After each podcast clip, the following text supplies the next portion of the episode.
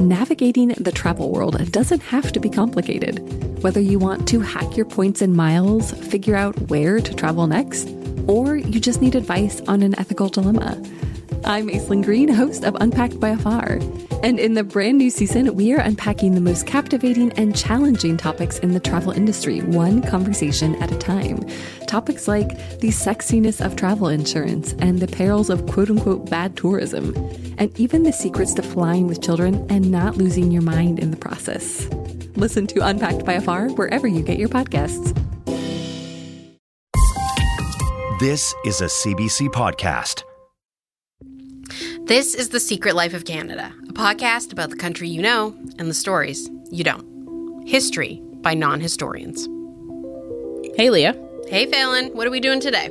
Okay, so this is a bit different, I think, in some ways. Mm-hmm. Today, where I want to take you is to a bunch of places because we're going to look at water. Okay. It's a big topic, and it might seem like it might not connect to history entirely, but if you stick with me, I think I'm going to make a good case for it. Okay. Okay, so there's a few things that I want to talk about. I want to talk about indigenous trade routes that nations would have used that would have helped shape the country. Right. Um, we're going to learn a little bit about corn vampires. Okay. Yes, you heard me right. Corn vampires. And of course, we can't talk about water without talking about some of the very real, very big problems facing our water today. So yeah. we are definitely going to have to address some of that. Okay. Okay, but first, before we get there, I wanted to start with a little quiz. Oh, great. Yay! Surprise quiz, pop Wonderful. quiz. Who doesn't love a pop quiz? Love it. Okay, it's not that hard, I promise. Okay. So I'm going to ask you a series of questions, and you just have to answer them. Okay, that's generally how quizzes work. Thank yes. you. Okay. that was the first part of the quiz. okay. Ready? Uh huh. So, question one. Uh huh. What are the three forms of water? Insert Jeopardy. Okay. Uh, um, well, liquid water. I mean, like water, water, liquid, and then ice, water. I don't know, like rain water, snow water, like rain or snow. Snow water. um, you're close. So solid like ice, yes. Liquid like liquid, Right. and gas like steam. Ah, okay, right. I was gonna say people come for the history and leave because of the science, because this is like a terrible science lesson. But yeah, steam. I never thought of that. Okay, that makes sense. Yes, steam. So, okay, question two. Are you ready? Mm-hmm. Okay. How much of the Earth's surface is made up of water? I'm gonna say fifty. You're wrong. Okay. 71%. okay, that's yeah, that's a lot. Yeah. I mean, 50 is a lot, but 71 is is more than 50. Gold star. yeah, I'm like, have you looked at a globe? 50%. I don't have a globe in my house. Well, I know what to have get you for? Christmas Okay. next year. Yeah. All right. So, yes, 71%. And 96.5 of that is salt water, and the rest of it is fresh water. Okay. So, can you tell me what is the largest freshwater source on Earth? I mean, obviously, no. um, uh, I have no idea because I, I don't know. I mean, I feel like it's probably in, you know, Russia somewhere or like China or some some place I've never been that has some lake that I've never heard of that I should know. But so because I'm here, I'm going to just say Lake Ontario. That's just Well, you're you're partially right. You're close. Yeah? So yeah, I mean, um, it's it's the Great Lakes system in its Okay. Mm-hmm. entirety. So Lake Ontario is a part of that, um, but that is the largest freshwater source in the world. And did you know, little little side note here, that Manitoulin Island is the largest freshwater island in the world? I did not. Okay, cool. Bill Nye. This is very interesting. But what does this all have to do with history? If we're going to talk about history in a meaningful way, in a really meaningful way, then we have to talk about landscape and we have to talk about water. Okay, that makes sense. Yeah. And I know that you have heard me say this before, at least I think you've heard me say this before, but I think it bears repeating. Settlement is not arbitrary. People stop and stay and create settlements in places for very specific reasons. And one of the main reasons is water. And I mean, that's obvious because people need it to live, you need it to stay alive. For sure, yeah. I mean, what's the statistic, right? Like you you can only live without water for a week or so. Right. Some some say a week, some say three days. Right. Uh, sometimes it's longer than a week, but it depends on you know where you are in the world. Right. Okay, that makes sense. Yeah. So aside from water being important to just live, it's also used to travel, it's used for trade, and it's used for agriculture. And the water in Canada is no different. So today, I would like to make the case that waterways and water are historic. Water is historic. Okay, I'm on board. Take me on this watery journey. I will. so, one very important way water shaped Canada was trade. Pre contact, before Europeans came over, a number of sophisticated trade routes and relationships existed between indigenous nations, and many of these routes relied on waterways. Right, because travel on land would be so much slower. Yes, to walk exactly. is okay. Yeah. Right. And when you look at a map of North America and just focus on the waterways, kind of do like one of those magic eye things where you mm. just like focus on the mm, waterways, mm-hmm. it's really easy to see why it would have been this way. Mm-hmm. Let's take where we are right now. The CBC. Well, not exactly, but close. The CBC building in Toronto, where we record the podcast, is very close to Lake Ontario. Yep. And Lake Ontario is a part of, as I said, the Great Lakes water system. Right, Holmes. Homes. Holmes. No, the Huron, Ontario, Michigan, Erie, and Superior. Oh, I thought you were calling me like Holmes, like homie. Oh God, no, no, never. Please never say homie again. No, okay. Homes. Homes. Homes, yes. Huron, Ontario, Michigan, Erie, and Superior are the Great Lakes. Mm-hmm. And these lakes were an essential part of the trade network in Canada and North America as a whole. They helped to connect Indigenous nations across the continent, even into Mexico. That's far. Yeah, that is that is very far. And so I have to say a lot of the stuff that I learned about these indigenous trade routes I learned from Bonnie Devine, who's an academic in the city, she's a visual artist and she's done a bunch of independent research kind of like us just for fun. Because people do this just for fun.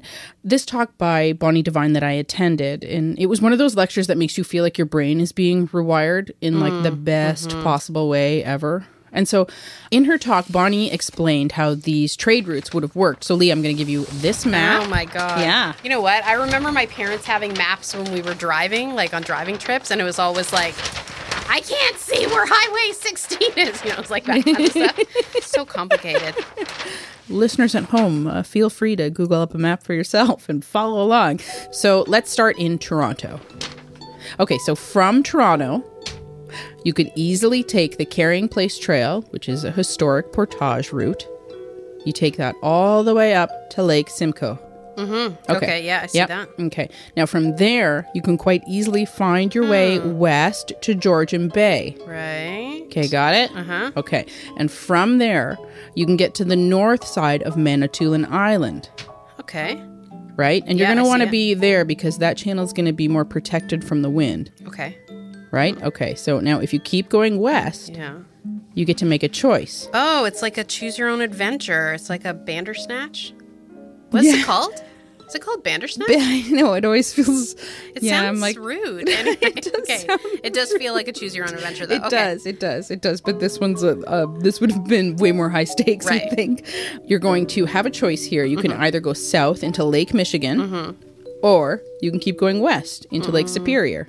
Okay, I'm gonna go west. So let's choose Lake Superior. All right, I was hoping you'd say that. Oh, so good. if you go across Lake Superior, Uh-huh. you get to what is now Minnesota. Mm-hmm. And do you know what's in Minnesota? Uh, okay, looking at my map here, I'm gonna say Prince's hometown of Minneapolis. R.I.P. Prince, the Purple Genius. Yes, the Purple Genius. I saw him Yes. live. It was really sad. And okay, anyway. What I'm looking for here is the Mississippi River. Oh, oh wow! It goes that far north. And we are not done yet. So if you hop on the Mississippi, Mm-hmm. head south into the US, all the way through the states, Oh my do you see where you end up? Yeah, the Gulf of Mexico. That is incredible. That I is know. so it's like a massive highway. Yes. Yes. Wow. Like Yeah. the first highway. Yeah, the first Yeah. ever highway. Yeah. Here's Bonnie Devine to tell us a little bit about what would have been traded on this route. So my name is Bonnie Devine. I am a member of the Serpent River First Nation. It's located in Genaabaajing, which is on the north shore of Lake Huron. One of the really interesting um, commodities that was exchanged and that can really be, be traced up the length of uh, North America is corn. Corn is not um, a native crop to northern uh, woodlands people and yet we find it here. And uh, there are accounts uh, from the early French settlers witnessing uh, fields and fields of corn in uh, upper uh, New York, in southern Ontario, around uh, Ohio, the Ohio region. And of course, it came from Mexico. It came up on those trade routes. It was brought by numerous boats full of indigenous traders from the south. So, what Bonnie is saying is that corn traveled from Mexico all the way up the Mississippi, and that's how it ended up here. That's impressive. It's super impressive. And when you think about it, it is massive. Corn is incredibly important as a crop. I mean, historically, it was imperative to the development of many, many indigenous nations and their societies. It not only sustained nations like the Mayans, the Aztecs, and my people, the Haudenosaunee, what's up, but also many other nations across the Americas. What corn allowed for was a reliable and secure food source.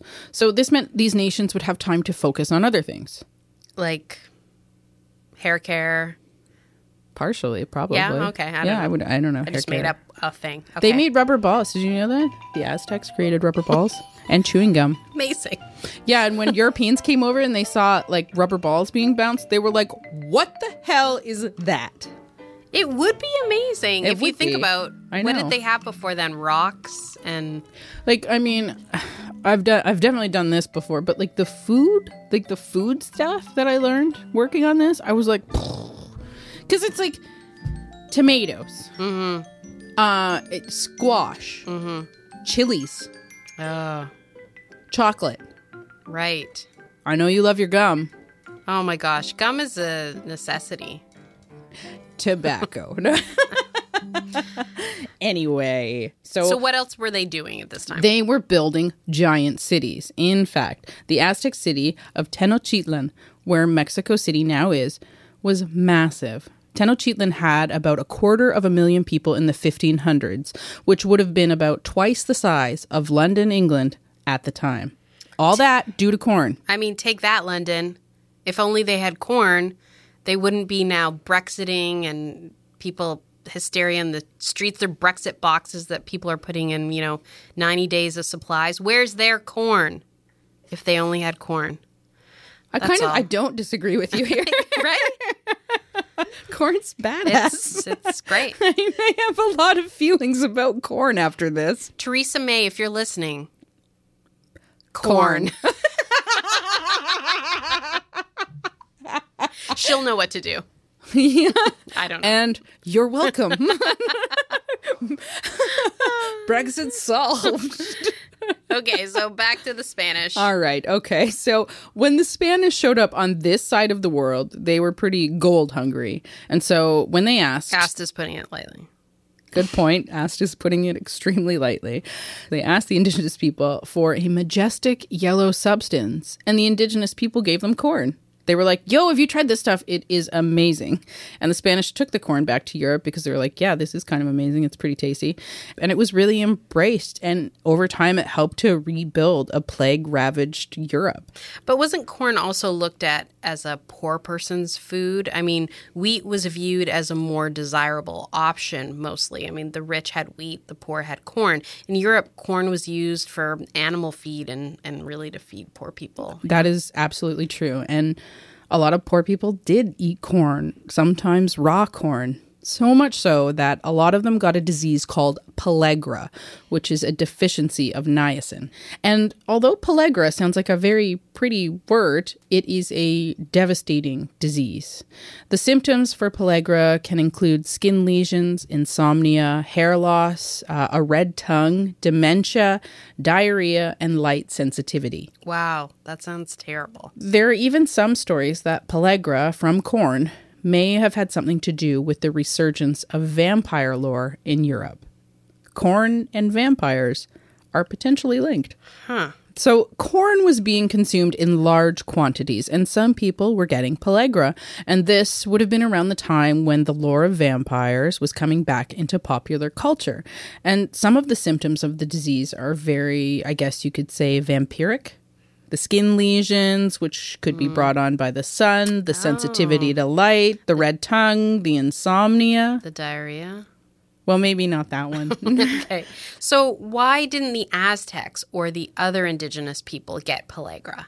well, the indigenous people in the Americas had been farming and cultivating corn for 10,000 years. They had learned how to treat corn by soaking it in an alkaline solution, and then they could avoid becoming diarrhea corn vampires. Okay, I just I feel like I don't know how I we got here I and how we're gonna get back. I know. But It's a corn maze. it is a corn. Oh. Heyo. You're disappointed in yourself as you I said am. it. I was sad about it. okay, okay. It so anyway. let's get out of the corn here.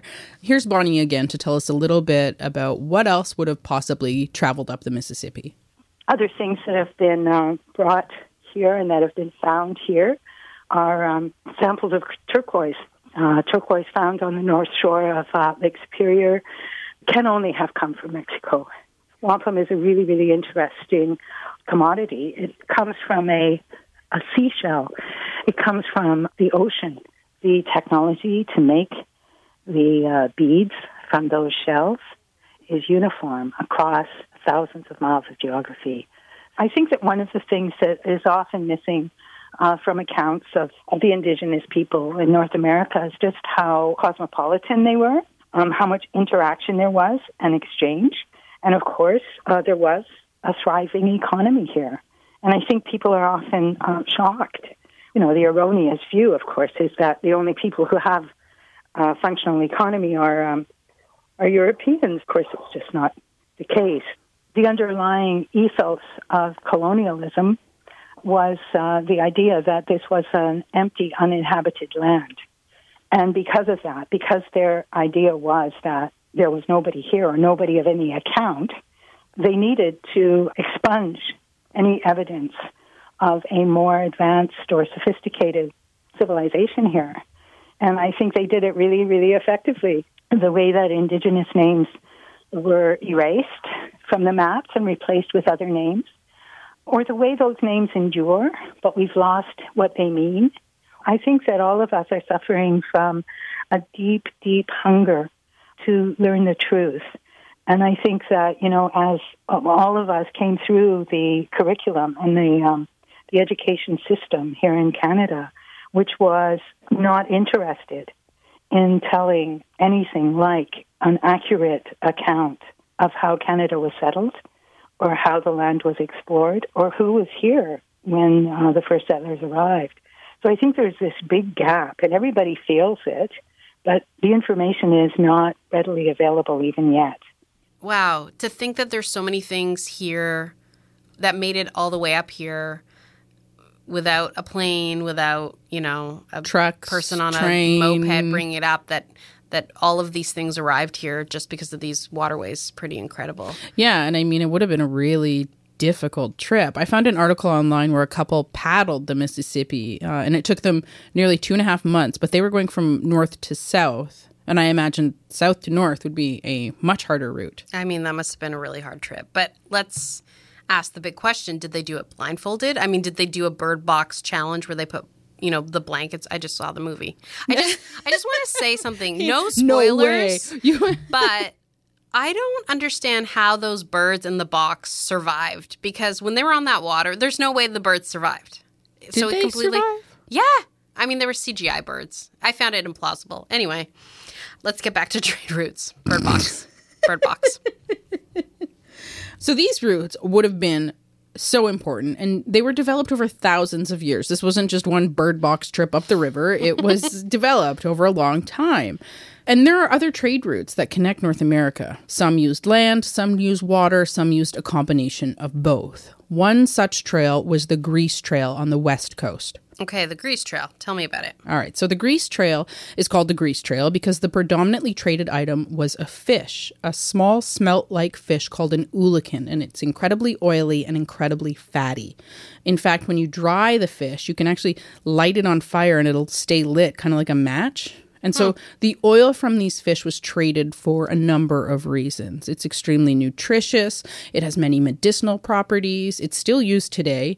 And so this fish would have been traded up and down the coast from Alaska to California and Right. into the interior.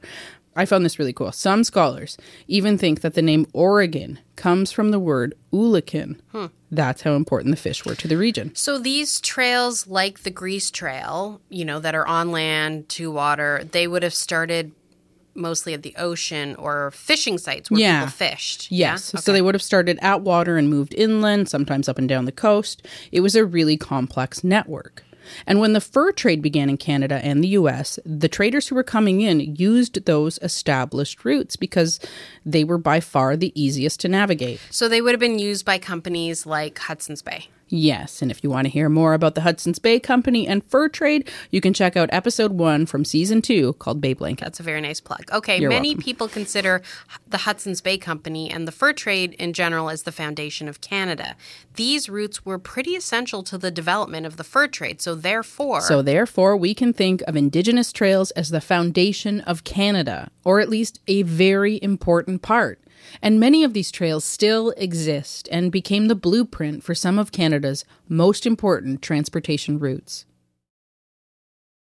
I'm Helena Bonham Carter, and for BBC Radio 4, this is History's Secret Heroes, a new series of rarely heard tales from World War II.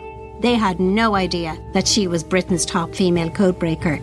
We'll hear of daring risk takers, What she was offering to do was to ski in over the high Carpathian Mountains. Of course, it was dangerous, but uh, danger was his friend. Subscribe to History's Secret Heroes wherever you get your podcasts.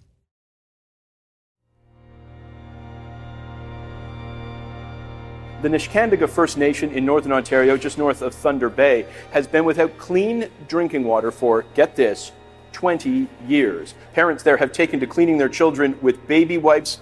It is a continuing effort just to keep baby bottles clean enough to put milk in for children. Residents of Potlotek First Nation in Nova Scotia say they're hopeful water problems like these will dry out over the next year. Just last year, residents were told not to consume the water at all for nearly three months. There were dangerously high levels of manganese in the water supply, contamination that can impair brain development in children. Well, there's a lot of development in our territories. There's a lot of development around the shores of Lake Superior. I think that a lot of that development does have an effect on the water situation, including our wells. Even on reserves where the water is apparently safe to drink, there is another barrier indoor plumbing. But here's the astounding thing about NASCO's water troubles. A few years back, the federal government promised to fix. In fact, it built this state of the art $3.6 million water treatment plant. But folks here still can't drink their water. The chlorine system malfunctioned, filters broke, parts and repairs take ages as it works through layers of bureaucracy. Why are we stuck with crappy water? People just don't give a rat's ass because it's natives.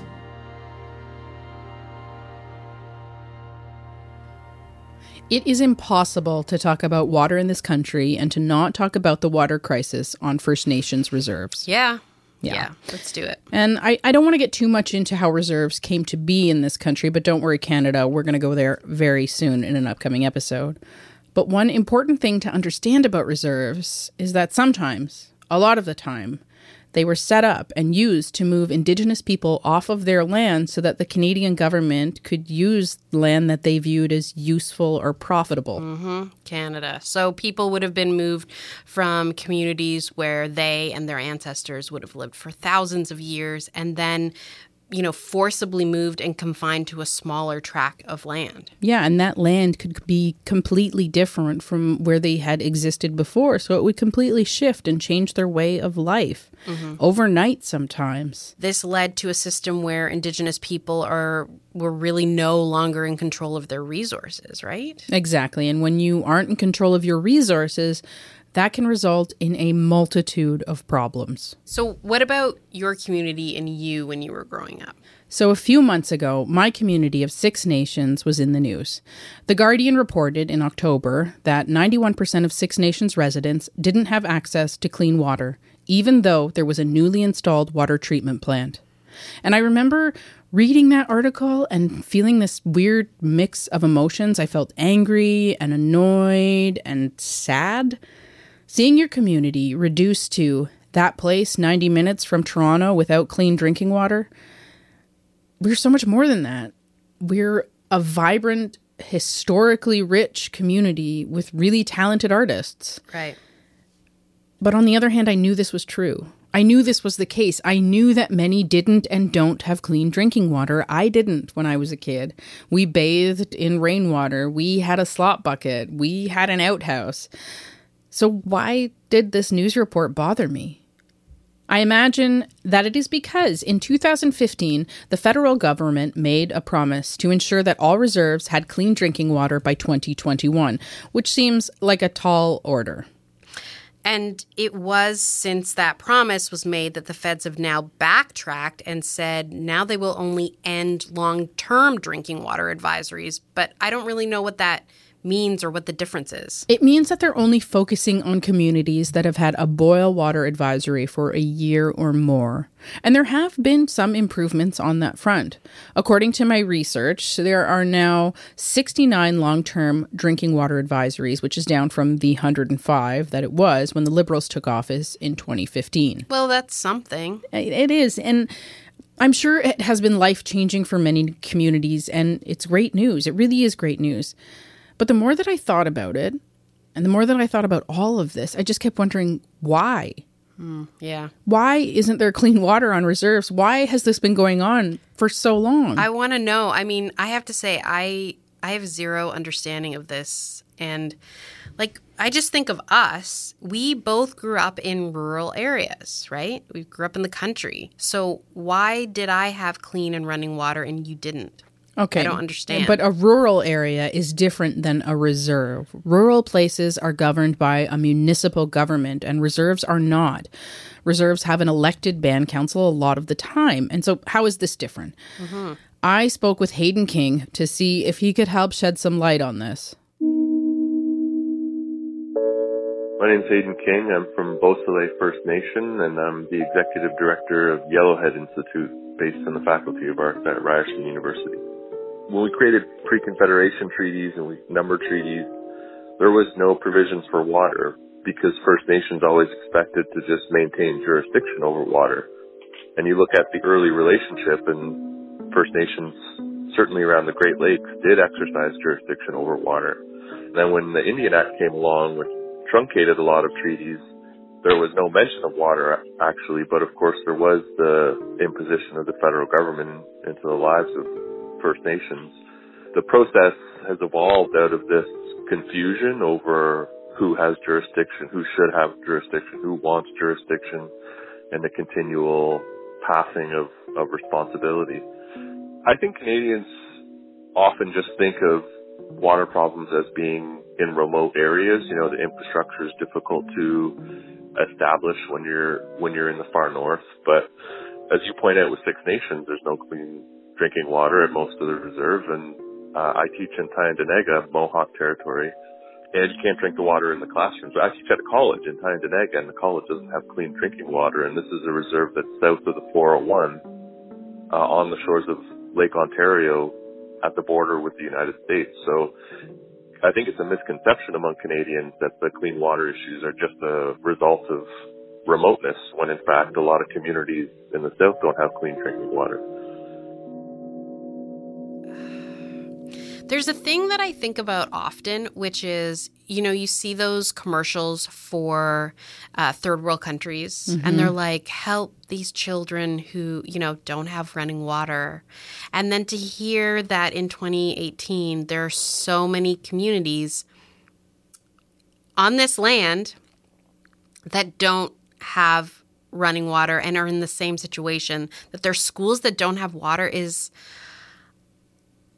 enraging. Like I and um the sad thing is is I'm only getting angry now. Like I'm only now just tapping into this where this is what I don't know. I don't I'm think you're I don't think you're alone on that though. I think I think people are starting to to see the imbalance of what has been said, what is being said and what is being done. Mhm. Because you can talk about reconciliation all you want, but when you looked at the fact of the matter, Mhm. like you can't say that Canada's relationship with indigenous people is so very important and then totally disregard their rights and bring the RCMP in and blast through a gate and mm-hmm. arrest elders mm-hmm. and protesters. I mean, I know protesters. protesters Protesters. is kind of a- is a bit of a loaded word. Yeah. I know. So people who are, it's like ci- it's it's civil it's civil disobedience Right. in a way, right? And so But this is but civil disobedience for water. yeah, We're not talking about civil disobedience for lower bus fares, right Or, you know, you know better garbage pickup cheaper or whatever. gas. This is just buck of beer. the thing that we all need that was provided to us by this earth. So it's very overwhelming to hear um, that Yeah. there's schools in this. Canada is giving with one hand and taking with the other. And I I'm just I'm enraged and confused at the state of things. Um, but I'm glad to see. I'm glad to see that more people are getting angry about this and and and I'm feeling shame. I feel like it's important that shame is important. Like I think we all need to those of us who are not indigenous and are, you know, coming online for the first time or whatever, feel the shame, move through it and then try to take some action. But I, I just want to know, I mean, why is it that so many reserves don't have clean water?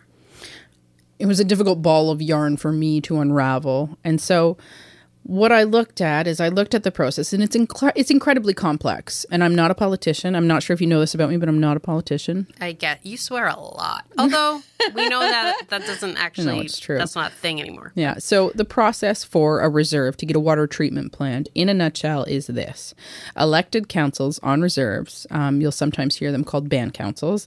They come up with a detailed feasibility plan for a water treatment plant. The report gets sent to Indigenous Affairs, who represents the Canadian government. Then they ask for changes, and the back and forth begins. This can take years. Then, when Indigenous Affairs finally accepts the report, it funds some, usually not all, of the project. So where does the rest of the money come from if the government's not funding all of it? The communities, like my community of Six Nations, have to take out loans, and these are not small loans. They are millions and millions of dollars sometimes. This process, I don't.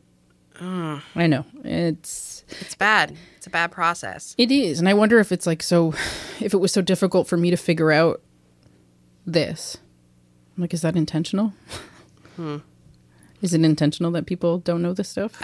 I I would only assume so. That's I feel I like that's what I learn every episode we do. It's like, oh, you have to dive down this deep hole to try to uncover the truth of it all. And the truth is usually unsavory and I feel like that's why it's quite hidden. So, but I I'm trying to figure out what happens to these plants once they're built. So there's a plant. Yeah, so there's a plant, and then you would think, okay, everything's great, but that's Mhm. not actually it because once the plant is built, you have to have someone to operate them. And sometimes they're in remote communities, and frequently these operators that they hire, they don't have adequate training or they don't have adequate pay. There are some places where people are paid $12 an hour to work in a water treatment plant. Wow. I did a quick Google to just see what other people in the country would have been paid for Mhm. the same job. It's about 30 bucks. Mhm. So there's a pretty big gap there.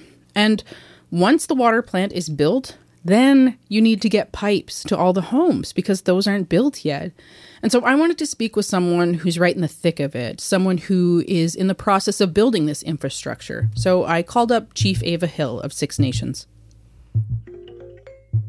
Well, it was a long process for us. It started, I think, actually, the whole process started long before I even uh, joined council. And I joined council like 14 years ago. Dealing with the bureaucracy at Indian Affairs is just horrendous. In the end, it was our belief that they should have funded the thing 100%, and they wouldn't. So in order to get it completed, we had to go and get a loan. It's like a $42 million water treatment plant, and I think they only funded up to 30. Uh, like my figures are just ballpark. So we've got a new water treatment plant here. But how do we get that water to the communities? You know, we've got 45,000 acres. You know the size of our community. We're the largest populated. We've got 2,500 homes. And even when we opened that water treatment plant, there was only service provided to 9% of the community because that's the only place where the infrastructure reached. So, you know, we've got this big water treatment plant which is quite capable of serving the whole community, but now we need funding for the infrastructure and the piping to get to those houses. And So- that process is underway now, correct? Well, it's underway now, but uh, you, you can't just plunk a new water treatment plant there and say, okay, we did it.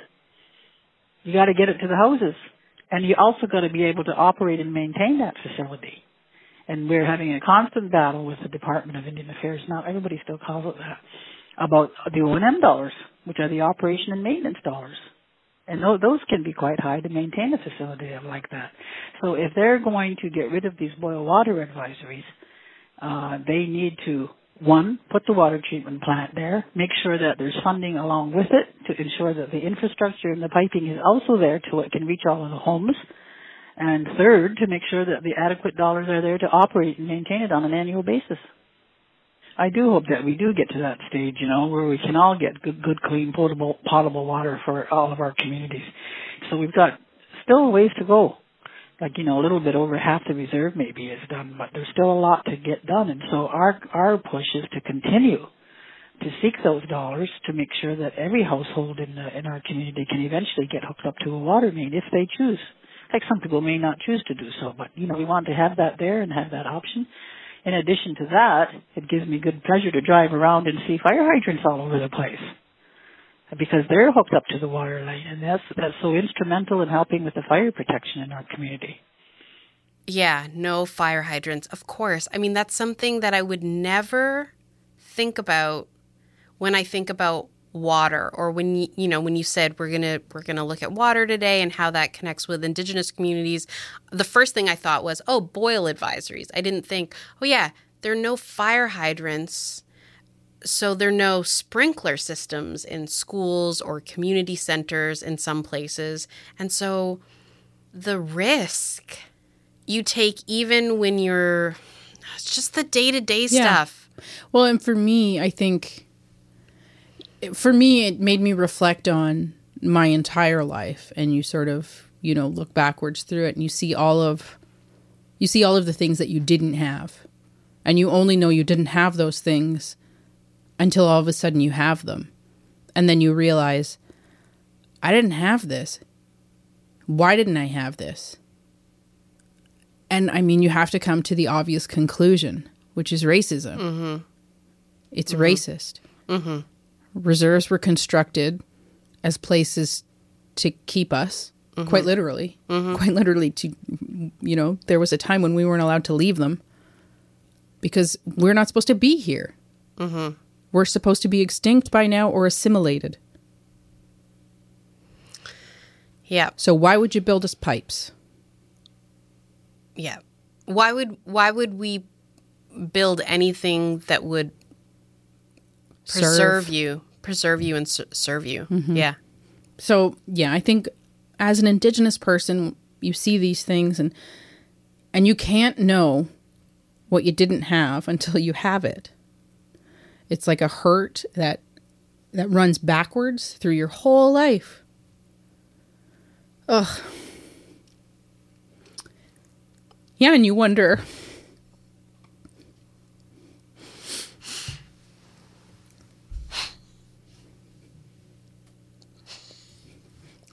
It is still happening.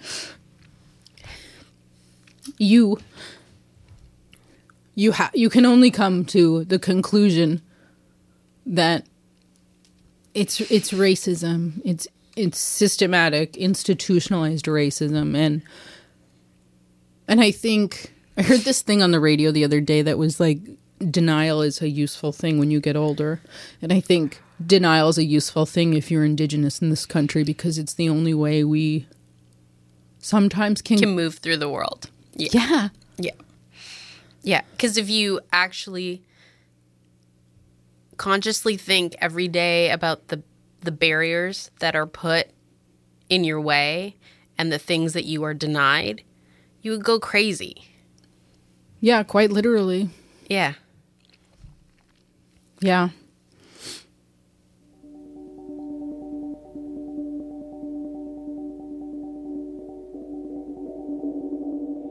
Another explanation for why there's no clean water on reserve is that you know, I don't think Canada ever expected reserves to succeed. You know, these are these are places that were supposed to be temporary holding places for First Nations until uh, we went extinct or we assimilated.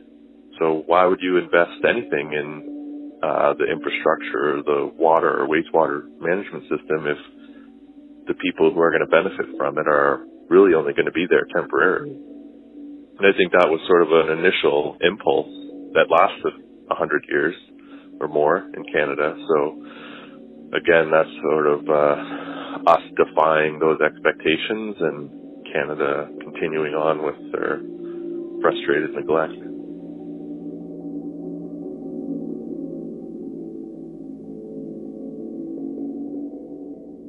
Wow. Yeah, this is why we gave you corn vampires earlier. yeah. Okay. And so now we have corporations draining the water from the Grand River, the river that was granted to the Six Nations people by the Queen for our service during the American Revolution. We sided with Britain. We were allies. Um, and that was supposed to entitle us to to certain rights and certain respects, but it didn't. So, seven miles on either side of the Grand River were given to us, and now Nestle is draining that water from our river, and our people, people from Six Nations, are having to drive to stores to buy that water just so they can live. I just I can't with I know. this information. and Nestle is such a huge company. How do you go up against a company like that? And why the bigger question to me is why would our government grant a company like that permission to do something like that? Like they're they're it's it's a web, um, a giant web. It is, and it's money. Yeah. It's it's all money, and I don't want to be a total downer Too here. late. I know. I'm sorry. I kind of feel like we knew this was going to happen, but this is a very real and a very current problem. As we record this, the hereditary chiefs, the land protectors and water protectors of Wet'suwet'en Nation are fighting to prevent the coastal GasLink pipeline from going through their territory. Right, and that's the pipeline formerly known as Kinder Morgan. Yes. And that pipeline would go through their territory. And one of the main reasons that they are attempting to halt it water. Those people are salmon people. And if that pipeline bursts, their way of life and the lives of those children for generations, it will be damaged. And this is just one example of problems with Canadian water. Right. I think of places like Grassy Narrows, actually, in northern Ontario, that have a mercury problem in their water supply. And I, I didn't know this until I met a really talented theater artist who was from Grassy Narrows. And I remember asking him, I saw him one day and he looked kind of tired. And I was like, oh, hey, were you out last night? Like, what's going on? He was like, oh, no, it's mercury poisoning. It's just mercury poisoning.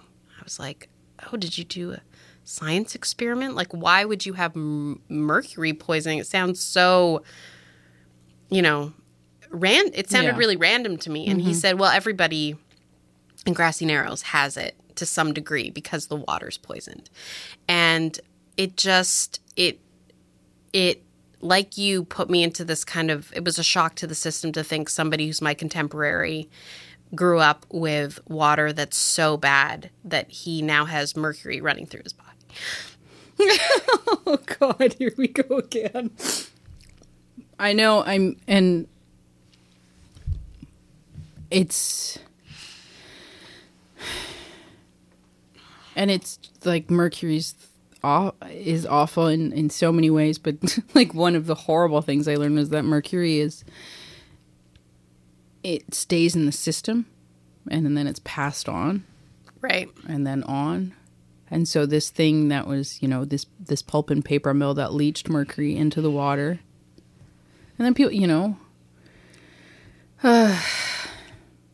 and so what's going on in grassy narrows what's going on on the west coast with wet'suwet'en what's going on here with nestle what's going on in places like like Manitoba, where Lake Winnipeg won the most threatened lake of the year award Oh, in 2013, and even Victoria, beautiful, beautiful Victoria, The Victoria Harbor is reported to be the dirtiest body of water in BC. Okay, so what?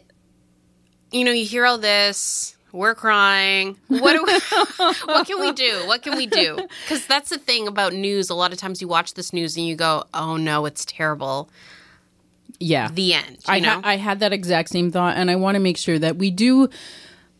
This isn't. This is a problem, yes, and this is a problem that we really need to take seriously because water is going to be the next oil in this country. It's going to be a huge economic yeah. thing, Mm-hmm. and so I wanted to make sure that we ended with something sort of positive, something proactive, something that we can do to help to reverse this, to help to make smarter choices. And so I spoke with the Council of Canadians, which is an organization that advocates for clean water. And I wanted to ask them how we can start to give our bodies of water the respect they deserve, because if we don't, we are in some serious, deep trouble. Yeah. All of us, not All just of us. Indigenous people. All of All us. of us.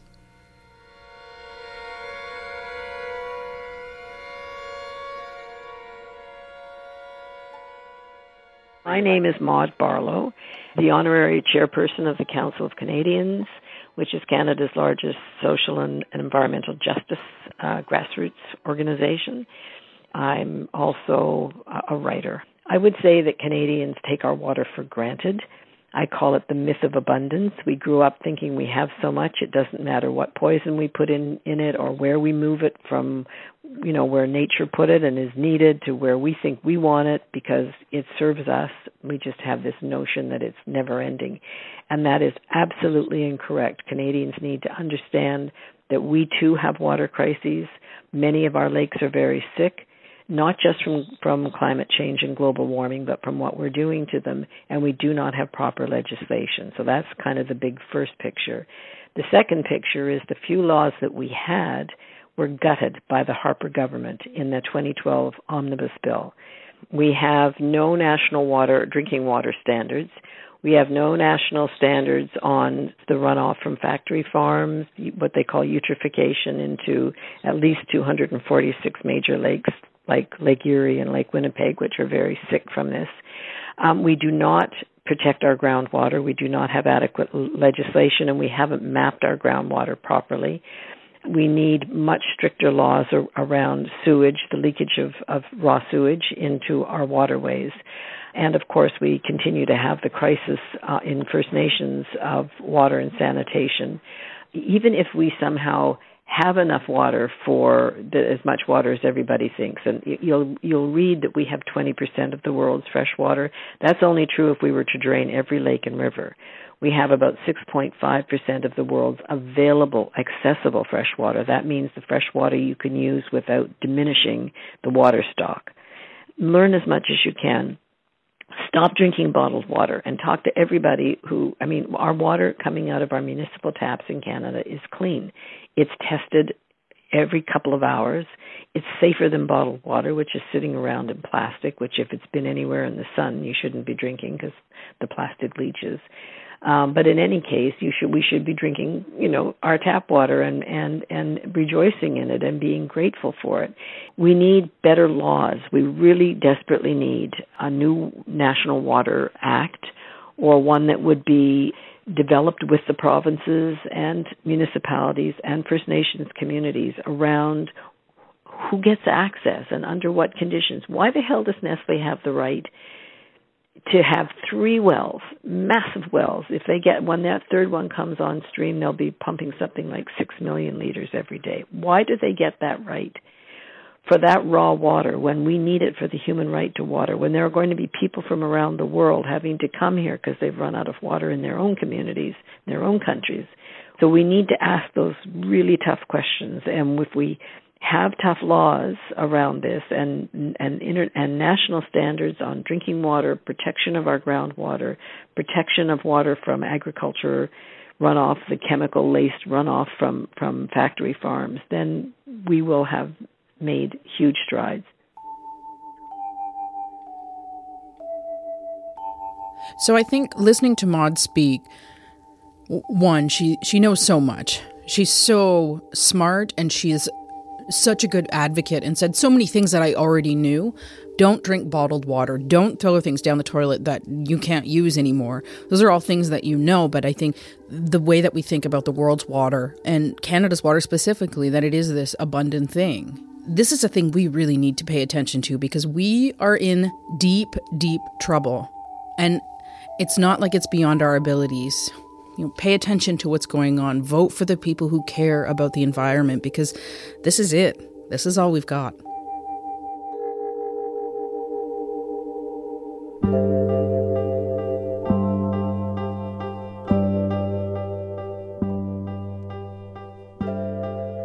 The Secret Life of Canada is recorded in Toronto on the traditional lands of the Haudenosaunee, Wendat, and most recently the Mississaugas of the Credit. It's written and hosted by me, Falen Johnson. And me, Leah Simone Bowen. And produced by Katie Jensen. Our script editor is Yvette Nolan. Research assistance is provided by John Weir, the folks from CBC Archives, and the CBC Image Research Library. Our digital producer is Fabiola Carletti. The senior producer of CBC Podcasts is Tanya Springer, and the executive producer is Arif Noorani. Special thank you to Myseum, who hosted the talk on Indigenous trade routes. It was really good. Yes, it was so good. You can check them out on the web. Come hang out with us in our Facebook group. You can chat with us about the episode or check out other cool history related posts. Tell us what you think. We're also on Instagram and on Twitter at Secret Life of CAD. If there's a story you want to hear in an episode or a piece of history you want to tell us about, email us at secretlifeofcanada at cbc.ca. If you like what you heard, or even if you didn't, please review us on iTunes. It really helps people find us. Thanks for exploring Canada's hidden history with us, and remember to pass it on. If you enjoyed this episode, check out Play Me. Play Me is Canada's national digital theatre. Each week, they take some of the hottest plays and transform them into contemporary audio drama. Subscribe to Play Me wherever you get your podcast. It's like going to theater and you don't even have to put on your pants.